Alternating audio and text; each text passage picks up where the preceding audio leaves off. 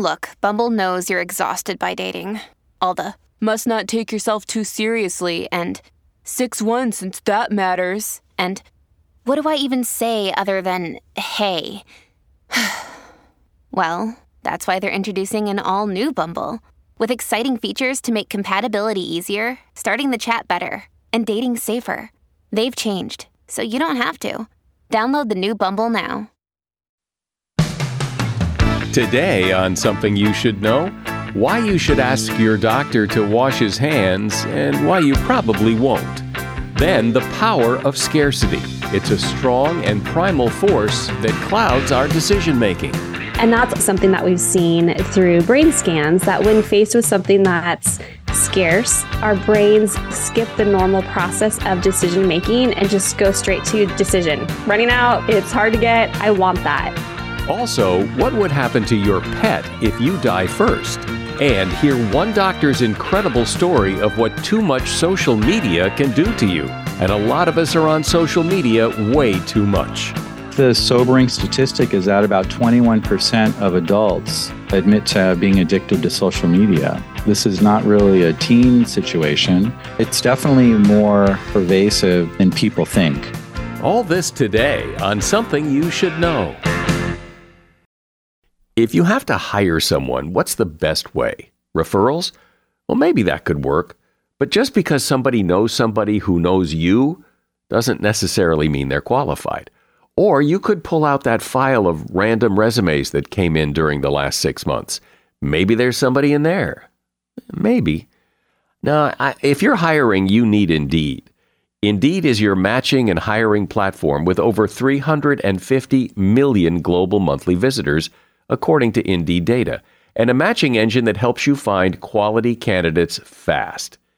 As a business owner, I've found that hiring the right people, well, there's just nothing more important. Don't leave it to chance or a referral or a random resume. Use Indeed. In the minute I've been talking to you, 23 hires were made on Indeed, according to Indeed data worldwide. Indeed's matching engine is constantly learning from your preferences. So the more you use Indeed, the better it gets. And listeners of this show will get a $75 sponsored job credit to get your jobs more visibility at indeed.com slash something. Just go to indeed.com slash something right now and support this show by saying you heard about Indeed on something you should know. Indeed.com slash something. Terms and conditions apply. Need to hire? Oh, you need Indeed. Something you should know. Fascinating intel, the world's top experts, and practical advice you can use in your life. Today, Something You Should Know with Mike Carruthers. Hi, welcome to Something You Should Know.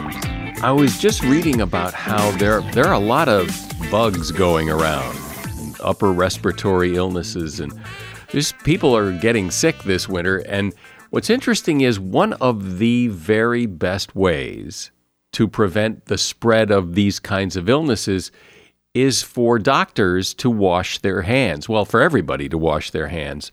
But in a medical setting, having doctors and nurses wash their hands will help stop the spread of disease. Still, in a study published in the journal Infection Control and Hospital Epidemiology, one third of patients surveyed said that they observed their doctors failing to wash their hands. But here's the thing nearly two thirds of those patients said nothing to their doctor. Most people believe it's not their role, or they feel embarrassed or awkward, or they worry about reprisals if they ask the doctor to wash his hands. But doctors and nurses sometimes just forget. But according to experts, hand washing is so important, and most people will not be upset if you ask them to please wash their hands and that is something you should know. One interesting way consumers, you, me, everyone, gets manipulated is through something called scarcity. It's ingrained in us. When we think something is in short supply, it triggers and influences our decision making. In fact, when it comes to being influenced, scarcity is arguably one of the most powerful forces, invoking a kind of primal instinct an instinct that was essential to our ancestors' survival, but not so much today. It is the explanation for why, when there's an approaching storm, people stock up on milk and toilet paper, because something tells them that these things could become scarce, even though they rarely do. One of the leading authorities on scarcity is Mindy Weinstein. Mindy's a marketing instructor at Grand Canyon University and the University of Denver, as well as a program leader for the Wharton School and Columbia Business School. Hi, Mindy. Welcome to Something You Should Know. Thank you for having me. So, briefly explain what is scarcity as it applies to the way we think and make decisions. To put it simply, scarcity is some type of unavailability. And when you think about it, it's it's just a restriction of some type. And there can be a lot of different causes of that restriction, but it is something that is unavailable, or it could even just be something that's hard to get. And I think everybody has a sense of what that's like when you go on Amazon and it says, hurry, only two left in stock, or, you know, uh, sale ends Monday, that that's kind of scarcity. And I think people have a sense that it may be baloney too. That that if you really wanted to find, they could find another one to sell you, and if you really mm. came in on Tuesday, they'd probably match the price. And yet, people pay attention to that. They absolutely do, and. I'm just going to tell you a little bit more and expand on scarcity. So, I mean, I gave you the simple definition because that's truly what it is. But there are really four different types of scarcity. And what's so interesting about it is that each one tends to have a different effect on us. And so I'll just go through them if you don't mind, just telling you a bit about them. Sure. But we have, yeah, we have demand related scarcity, and that is popularity. So something's popular, it's harder to get because of that. That's where we get the bestsellers or the wait list, or you're trying to get into that new restaurant that everyone else is going to, but it's very difficult. That's demand related scarcity.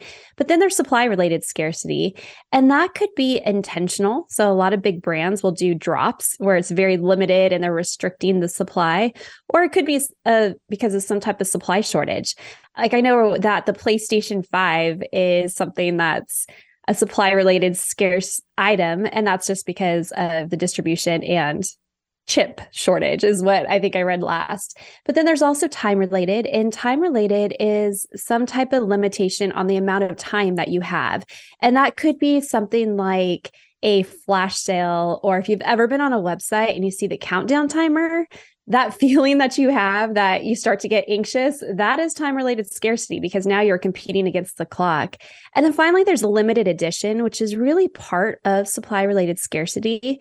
But with limited edition, it's different in that it could be the same product, just a different packaging or just a slightly different twist, but it's also still scarcity. And all of those areas and all those things I talked about, they have different effects on us. And that's part of why I wanted to study scarcity. My dissertation, believe it or not, was on the power of scarcity. And that's just really what catapulted this whole thing because I realized how complex it really was. And so, what is the effect that people have? Why is it that we pay attention to that? Why, why does something become more desirable when it's harder to get?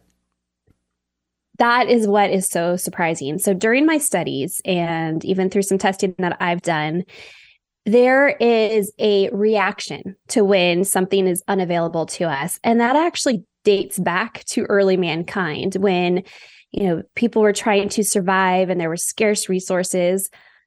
Our brains are hardwired and they're still hardwired to overcome any type of scarcity. So something is all of a sudden we can't get it or it's a little bit harder for us to then our brain kicks into high gear. And so you can see that when you observe people and their behavior, but is there a way to tell like what's going on inside of a person that causes them to act the way they do when they suspect scarcity is upon them? The things that I'm about to tell you, they've actually been seen in brain scans, which is hard to argue with that because you can actually see the brain activity. But when faced with a scarce, let's say, product you're trying to buy and it's an auction because there was actually a study done that did an auction simulation and participants were hooked up to MRIs and the researchers could actually see that when they were faced with a product that they could bid on that was scarce the part of their brain that's in charge of the valuation process had all types of activity meaning that what happened in the brain just automatically is okay this item is a little bit more difficult to get, there's not as many of them or it's running out, I'm going to value that higher.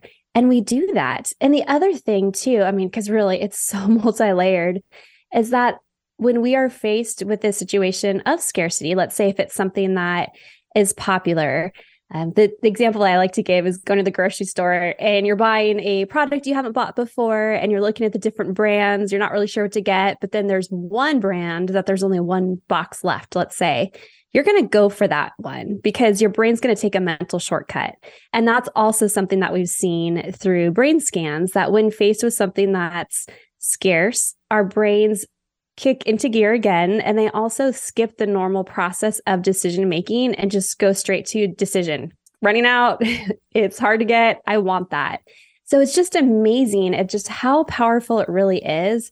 And to me i mean when i started studying scarcity originally i was looking more at just what influences us and the factors. And then when i started digging into that i realized that out of all of them scarcity is the one that is so innate in us and so strong don't you think that when people hear, when most of us hear these claims, these scarcity claims, only four days left, uh, limit five, uh, hurry, time is running out kind of claims, that it's a tactic. Some retailer is trying to manipulate you to buy and prey upon this scarcity response that happens in all of us when we hear these claims so my question is does knowing does being very conscious of the fact that this is a tactic does that help mitigate the power of these scarcity claims? Because you know uh, they're just they're just saying that. It does help. You'll still find yourselves in situations where you're going to have to stop and say okay what's really going on here? And i'll be completely candid with you. You know i am a researcher. You know, I have my PhD in general psychology. I'm a marketer, I'm a marketing instructor. So I come from this background where I understand all of this. But as a consumer, I still get caught up in it. If I find that there's a product that interests me and I see that it keeps selling out, oh, you better believe that that pull that desire to purchase it is there. It's strong. And so it doesn't mean, though, that all of this is something you can't overcome. And I think that's really important to think about.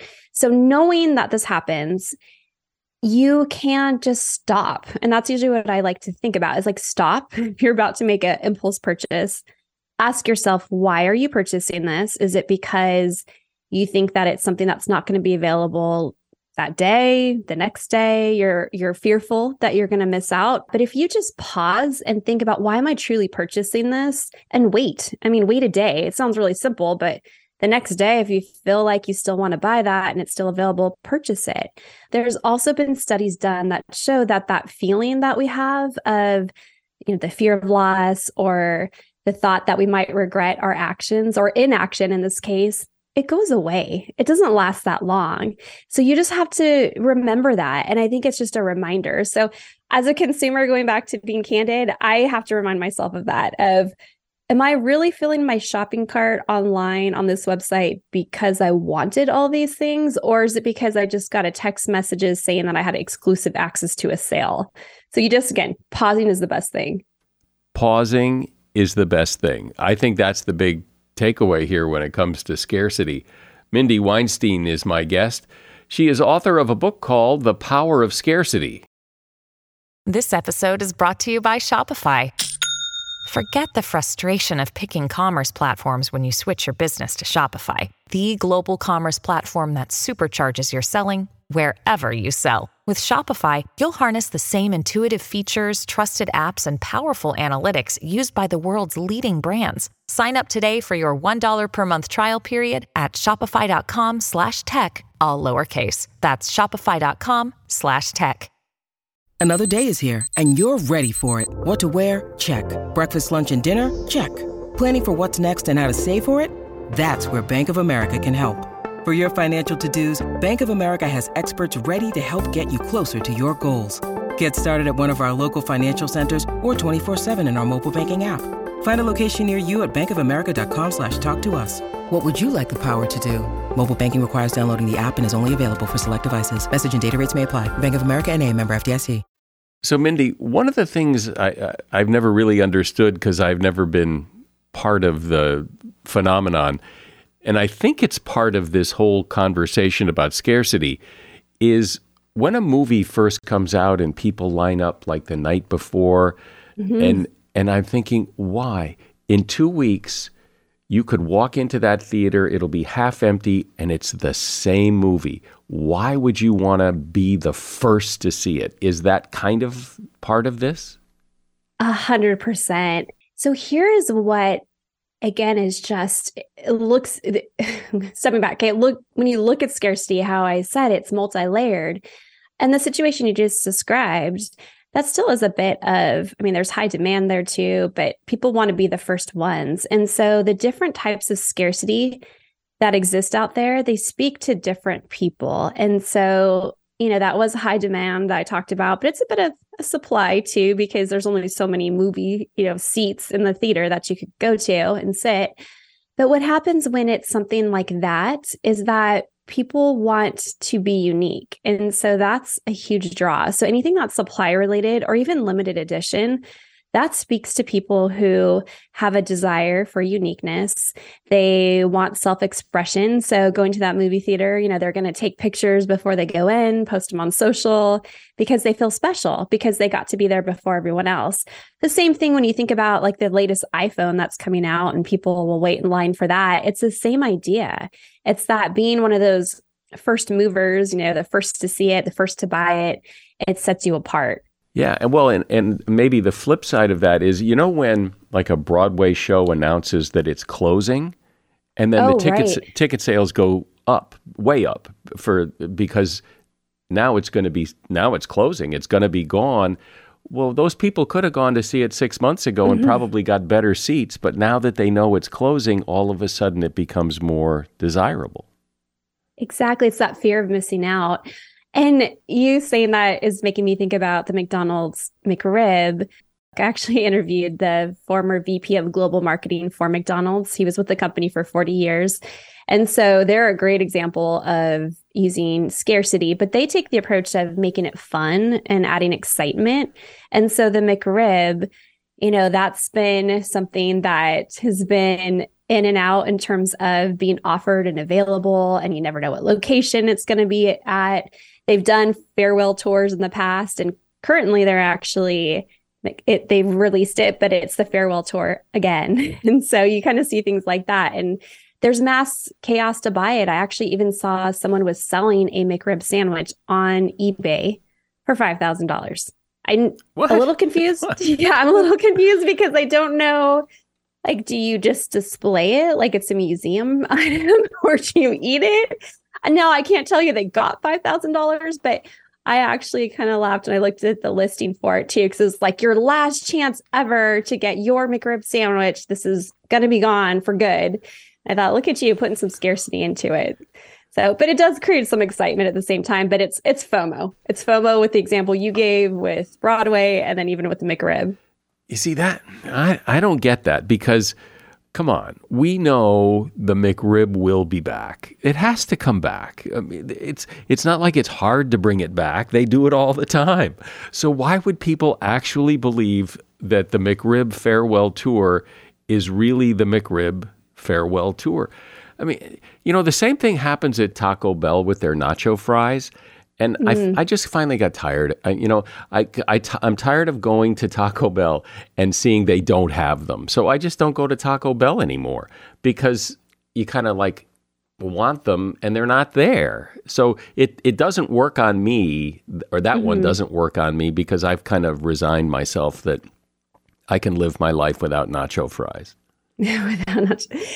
Yeah, I mean, and that's, you know, talking about scarcity, it's not that all of this is going to appeal to every person. You know, we're all different. So you talk about the nacho fries, but someone else might still keep going back because they're wondering when they're going to be there. And as soon as they know they're back, they're going to continue to go buy them. We're just all different in the things that we are going to draw us in. So you mentioned the McRib. What are some other examples that we might know of marketers using uh, scarcity on us? Black Friday is like scarcity supreme with that because what happens with Black Friday is that, you know, the different stores, big box retailers, they're going to have a limited supply on purpose of certain items. And so they draw you in, you know, you get excited.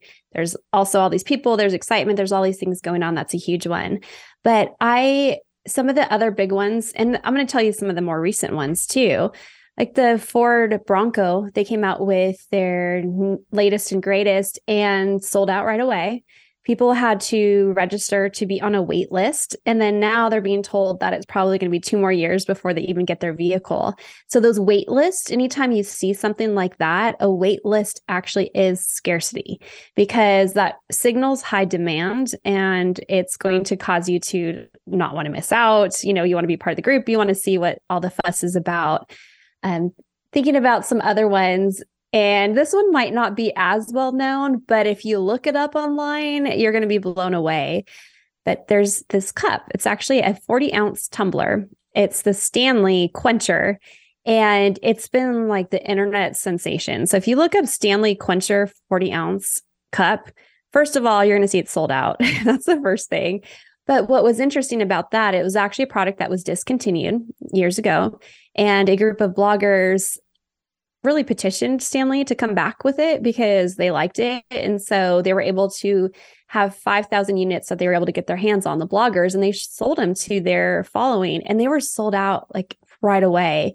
Well, now fast forward to today is Stanley is releasing these, but they just can't keep up. And so you see all these people talking about it on social media. On TikTok, there was a hashtag related to the Stanley Quencher. And I believe it had, oh my gosh, it was in the millions of usage, like on the hashtag. It was insane. It made it into like major publications. Everyone was trying to get their hands on it. So then, of course, that opened up this big, you know, market on eBay for them too. And so with that one, even though it's not a ploy, and that's why I'm also giving you that example too, is that sometimes scarcity just happens naturally. And, you know, we see that with supply shortages.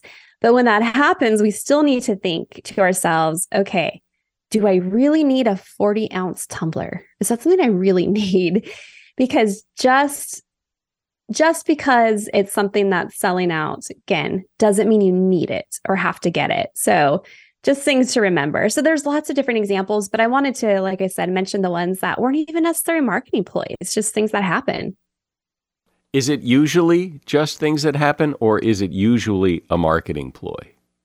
It's both. I mean, it can be both. And so, of course, time related scarcity. So, like I said, those are your sales, so flash sales, coupons, uh, countdown timers, those type of things. I mean, that's of course intentional because there's a specific time limit. And that's okay because with that, I mean, you are building brand awareness. And so companies do that. And I think as consumers, we're okay with that. We're used to them if it's a trustworthy brand and you bought from them before, you know, most likely it is above board because it can also be helpful with scarcity. If we want to buy something like on Amazon and you know that there's only one left, okay. Yeah, I mean, that's definitely trying to get some urgency. But if you really want that and you need that, you're going to buy it right now. But if it's something your company you're not as familiar with, like go do your research first to see if it's just them doing those tactics or whether it is truly something that's scarce and they're really just trying to inform you. One of the times that I'm very suspicious of it is when you try to book an airline flight and mm-hmm. it'll say only four seats left and you and if if you really need that flight that really gets your attention because if you don't book it now you there it's only four seats left they'll be gone and then you won't get to go see grandma for christmas if it's real it's real but i'm just uh, I, I just wonder if it's real I hear you. But a lot of those, you know, with the airlines, it is real. I also look at it as, again, if it's a brand you know, a company you trust, the airline you've been buying from, they also do inform you with that at the same time. And yes, they're trying to get you to buy now. There's no doubt in my mind. But at the same time, they're not just making that up either. And I had in my book, I have an interview with uh, Kevin Harrington. So he was one of the original Shark Tank investors and then also very involved in QVC and Home Shopping Network. And we were even talking about how, like QVC, you know, if you've ever watched that, it'll say how many items are left. And it's definitely that sense of urgency. But the way he was talking about it, he said it is true. Like what what we're saying when you're looking at that product and you're watching how many are going down, being bought, it's all accurate. He said, We only buy a certain supply, but they're informing their viewers that are watching of like, okay, yes, you know, five left, you know, two left. Oh, we're sold out. So at the same time, you don't, even though we're skeptical, there is a lot of truth to that. Again, it just goes back to do you really need it? In a case of an airline ticket, you probably do. Like you said, if you're wanting to go home and see grandma, if you're watching something on QVC, I don't know. Just depends what it is. Well, it's really amazing the power that scarcity has over us. And, and as you say, it, it, appears to be like this primal instinct. And it's really, I think, important for people to understand. Mindy Weinstein's been my guest. She is a marketing instructor at the University of Denver and Grand Canyon University, as well as a program leader at the Wharton School and Columbia Business School. And the name of the book is The Power of Scarcity leveraging urgency and demand to influence customers' decisions. And there is a link to that book in the show notes. Thank you, Mindy. Thanks, Mike. This has been so fun. I really appreciate you having me. As a listener to something you should know, I can only assume that you are someone who likes to learn about new and interesting things and bring more knowledge to work for you in your everyday life. I mean, that's kind of what something you should know is all about. And so I want to invite you to listen to another podcast called TED Talks Daily. Now, you know about TED Talks, right? Many of the guests on Something You Should Know have done TED Talks. Well, you see, TED Talks Daily is a podcast that brings you a new TED Talk every weekday in less than 15 minutes. Join host Elise Hu. She goes beyond the headlines so you can hear about the big ideas shaping our future. Learn about things like sustainable fashion, embracing your entrepreneurial spirit, the future of robotics, and so much more. Like I said, if you like this podcast, something you should know, I'm pretty sure you're going to like TED Talks Daily. And you get TED Talks Daily wherever you get your podcasts. It's pretty clear that our preoccupation with social media and its influencers is having a strong impact on how we think, feel, and perceive everything around us. In some ways, social media becomes a lens through which we see the world. And what's a bit scary is that you might not even be aware of its effect. You may think you're immune to it, but you're probably not. You are about to hear a story about a doctor who is also one of the leading authorities on human perception. He was sucked into the world of social media and his life completely changed. And it can happen to you too. Whether you're an influencer on social media or you follow other influencers, this is an important discussion I think you'll want to hear. Dr. Brian Boxer Wachler is an MD and popular influencer on TikTok with over 3 million followers, and he is the author of a book called Influenced The Impact of Social Media on Our Perception. Hi, Brian. It's a pleasure to be here, Mike. So tell the story of how you got pulled into the world of being an influencer and, and how it affected you and and not for the better basically, it really started my story is that when we started with the pandemic, I had a lot of unaccustomed time on my hands. And at the time, my daughters were 14 and they said, Dad, there's some really good doctors on TikTok. And if you're interested, we can help get you started. And so I found my niche pretty quickly as a doctor, calling out health related videos that had gone viral with hundreds of thousands or even millions of views but the information in them was not accurate. So people were relying on faulty information, and I was calling out those videos.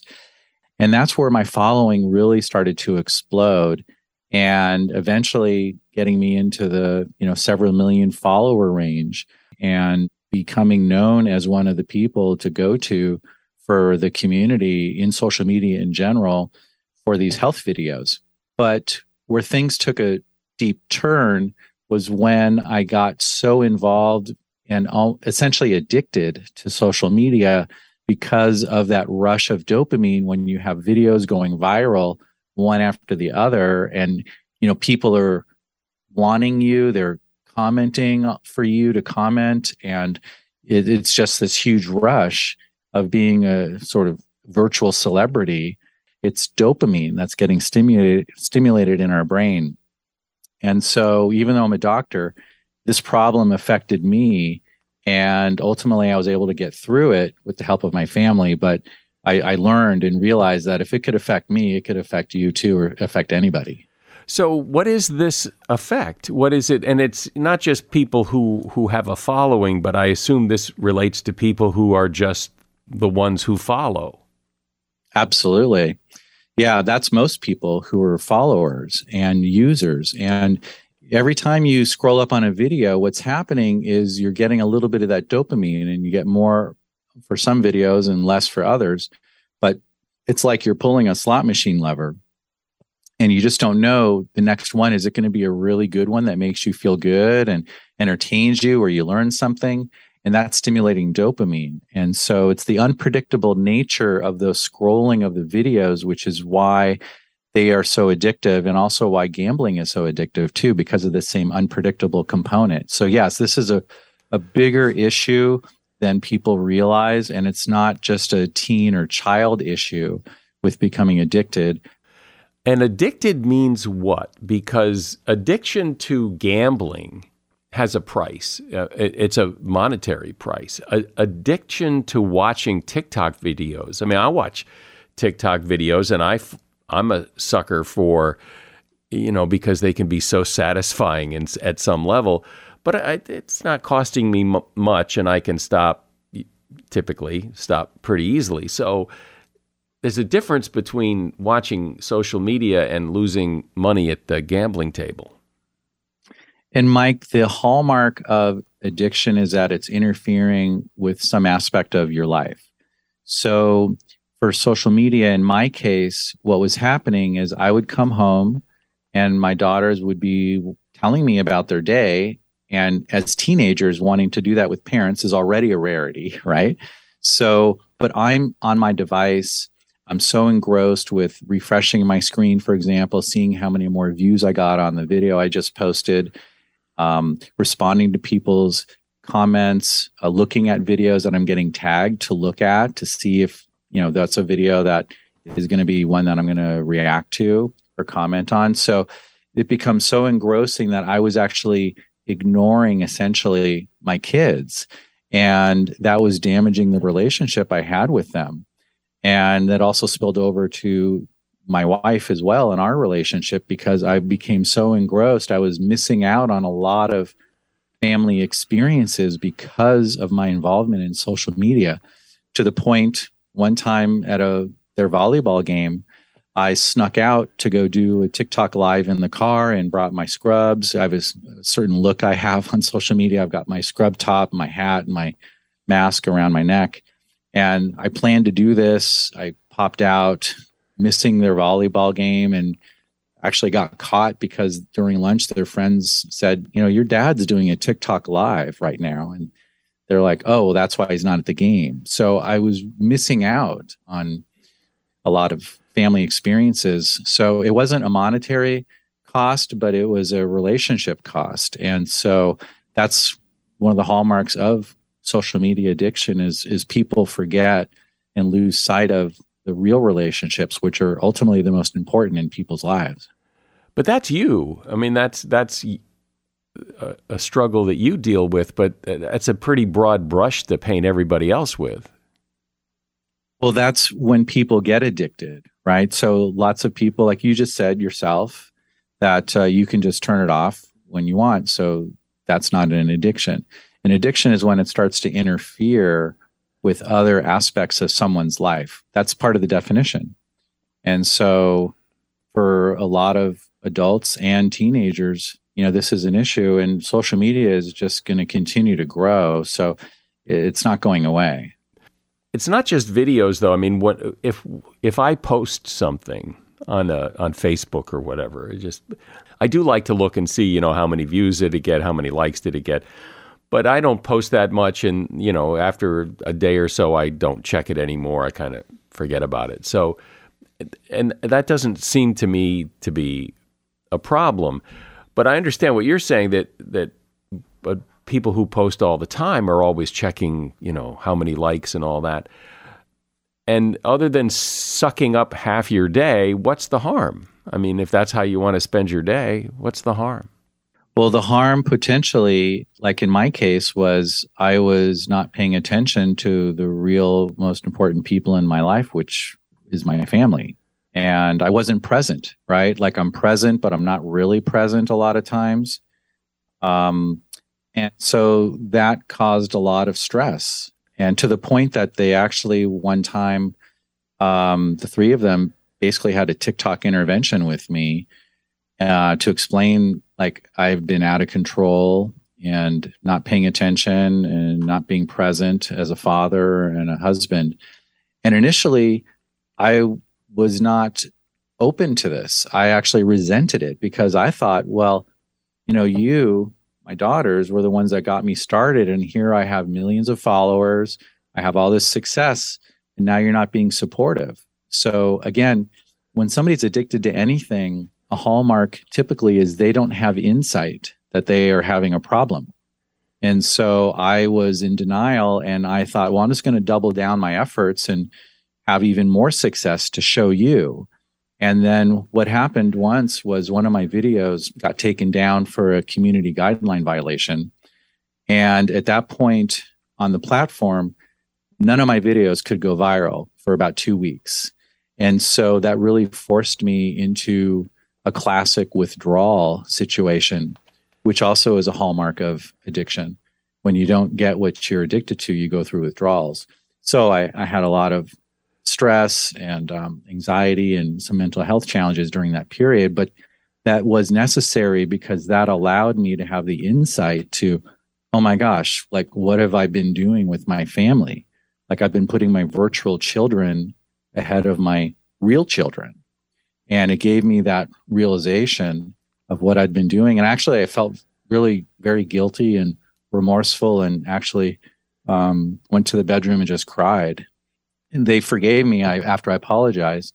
But now I have a very healthy relationship with social media and I'm still active. I'm still very active as an influencer, but I am existing with it in a much more healthy way now. And so, do we have a sense? Is there any sense of like how many people fall into that category of having trouble with it versus people who are users of it but can shut it off when they need to and, and live their lives the way they need to? Well, I think the sobering statistic is that about 21% of adults admit to being addicted to social media. So, this is not really a teen situation and there's not at this point any official diagnosis yet, but it does, it's a real phenomenon. And it's definitely more pervasive than people think, especially in adults. And what about kids? In kids also. Um, I was just visiting with a friend of mine who was from out of town with his teenage daughter. And, you know, she and he both admit like she's addicted to TikTok, for example. So we were talking about some of these things um, that she can do and, and he as a parent can do because a lot of parents also don't have the tools to even understand like where do you even start with your children to help modulate their behavior on social media? And the thing about children and teenagers is that their brains are still developing. So the prefrontal cortex which is our higher level of functioning in our brain that's not going to really fully settle and cure, if you think of concrete curing, until about age 22 or 25. So they're really susceptible. And the research that I did we really discusses what those brain changes are, and they're real. And the unsettling thing is in 10 years from now, 20 years from now, as adults, nobody knows what the impact is going to be in the future until we get that time frame down the road and we can look back and see so there's almost like a very large social media experiment happening right now with teens and children for that reason well it's hard to imagine preventing a kid from interacting with social media because all of their friends are. They they would be so out of the loop if if they were forbidden from participating. Well, there is a lot of pressure because friends are talking about the videos that they're watching and influencers that they're following. So so there is a pressure and it makes it a lot of times challenging because remember teens and children don't have the discipline, the critical thinking skills developed to be able to modulate as successfully as adults. And even adults, as we discussed, aren't great at it either, as for a certain percentage of them. When you look back at your own experience though, do you can you see it for what it was and why couldn't you see it at the time that I mean, did you really what would you be thinking when you're in the car doing TikTok videos at, at, your, at your daughter's sports event? How do you justify that to yourself? I mean, what's the thought process? Well, at the time, I want to be of service. That's the whole reason I actually started on the platforms is because I wanted to be of service to help people understand in a public service way which videos they can rely on and which ones they can't from a health point of view. So, and I'm also at the same point consumed by feeling the rush of that experience in being of service. Um, essentially, it's like being a celebrity in the virtual world. So that clearly overrides a lot of good decision making, which and certainly take responsibility for.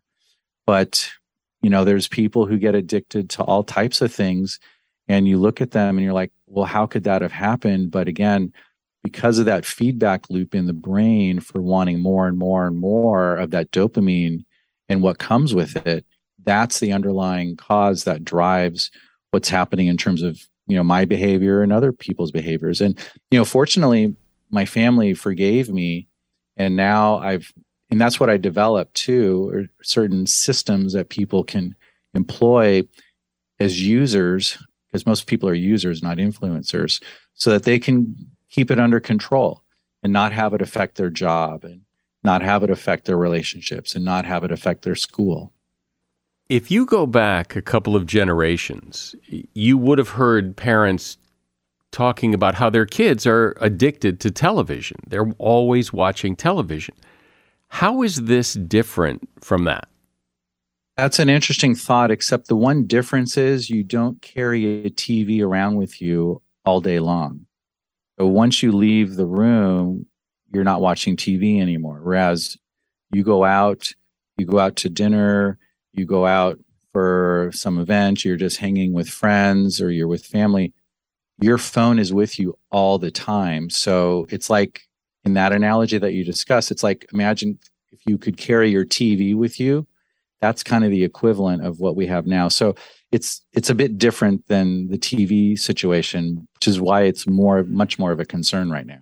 And so when people i mean when you go out to dinner people are always checking their phones i don't know what they're checking maybe they're checking voicemails or texts or social media or whatever i mean i sometimes will check to see if i've gotten an email or whatever but I don't go, if I'm with other people, I don't go on social media to see what's going on there because I'm in a room where stuff is going on here. So when people do that, what, what is it that compels them to do that?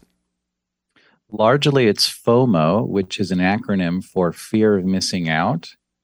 And that's a very big driver for why people go to their phone or they hear notifications go off. The dinging or a vibration or the screen lights up even if it's on lock screen that there's a notification.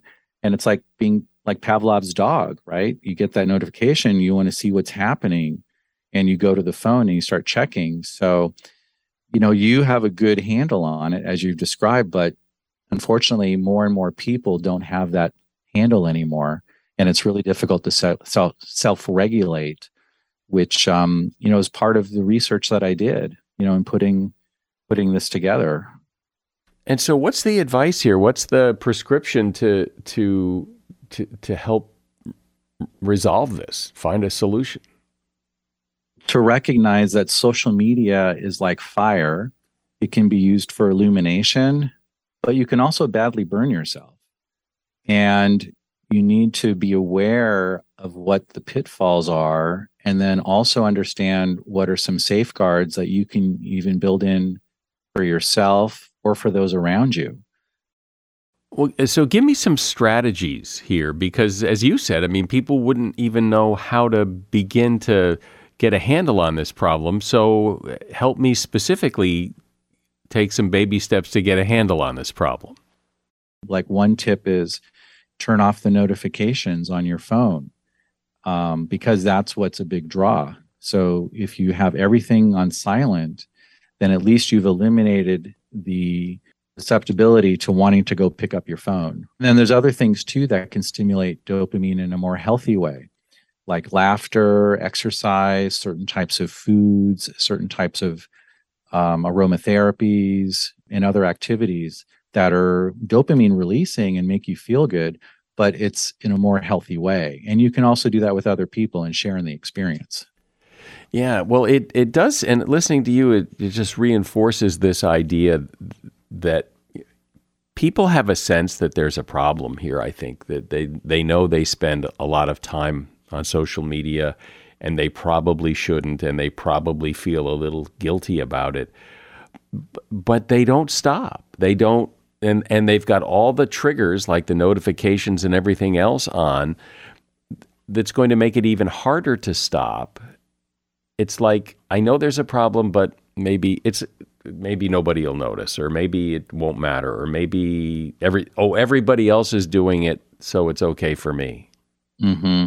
Particularly parents are just like they're out in the ocean without an oar and without anything to try to help get back to shore with kids because um, parents aren't savvy like their kids are. So so they don't really understand what they're doing. And because of that they are at a real disadvantage even though they want to help them. You know they they want them to not spend so much time that it interferes with school potentially and other things there's no tool set that's being provided to them so open up that tool set. I mean, turning off notifications is fine, but that's a pretty mild strategy. What else can people do to, uh, particularly parents, do to tackle this? Well, one of them is, which is going to initially cause a lot of anxiety, is get on TikTok. If you're a parent, join it. Join the apps your kids are on because what research found is that when you are actually on the app, and then discussing with your children some regulation techniques if you have the experience you have credibility and you're talking to them from a position of credibility versus a parent who's just like oh we're just going to you know close it down and stop cold turkey. That's going to breed a lot of resentment. So uh, not to say that parents you need to start creating content on the platforms but you should join them. You should see who the influencers your children are following. And therefore, you can evaluate if that content is appropriate, if those are good influencers, because not all influencers are good. Well, your story is a cautionary tale because if social media can affect you the way it did, it can likely affect anybody. And this is really important for parents and really for anybody who uses social media to understand what, what can happen. I've been talking to Dr. Brian Boxer Wachler. He's a medical doctor and author of the book Influenced The Impact of Social Media on Our Perception. I'll put a link to that book in the show notes, and uh, uh, I'm reluctant, but I'll put a link into his social to his TikTok account so you can see his videos if you would like to. Thanks, Brian. Thanks for telling your story. Well, thank you, Mike. I appreciate being here with you. Have you ever thought what would happen to your pet if you died? Most people assume a friend or family member would step in and care for the pet, but don't count on it. In the eyes of the court, your pet is considered property. According to attorney Rachel Hirschfeld, author of the book Petriarch, there is a real chance that your beloved pet would be euthanized after your death without proper planning. And she says designating a home for your pet in your will may not be enough because it can take months or years to settle your estate. A better option for your pet is to construct a freestanding pet trust. but those can get pricey. There is a less expensive option out there called a PPA or Pet Protection Agreement. You don't need an attorney, but you will need to designate pet guardians and have the document signed and notarized. You can find pet protection agreements online. One place I saw them it was a website called pettrustlawyer.com. And that is something you should know. We don't ask for much, but one way you could show your support for something you should know is to tell a friend, ask them to listen, and see what they think. It helps us grow our audience. I'm Mike Carruthers. Thanks for listening today to Something You Should Know. The Bigger Pockets portfolio of podcasts are worthy of your investment. We're having a real conversation as real real estate investors. New episodes available every day. It's important to buy where it makes money and not necessarily where you want to travel to. Bigger Pockets, On the Market, Rookie Real Estate, or Money Podcast. The purpose of flipping is to create more cash so then you can reinvest into other types of properties. The Bigger Pockets Podcast on YouTube or wherever you listen.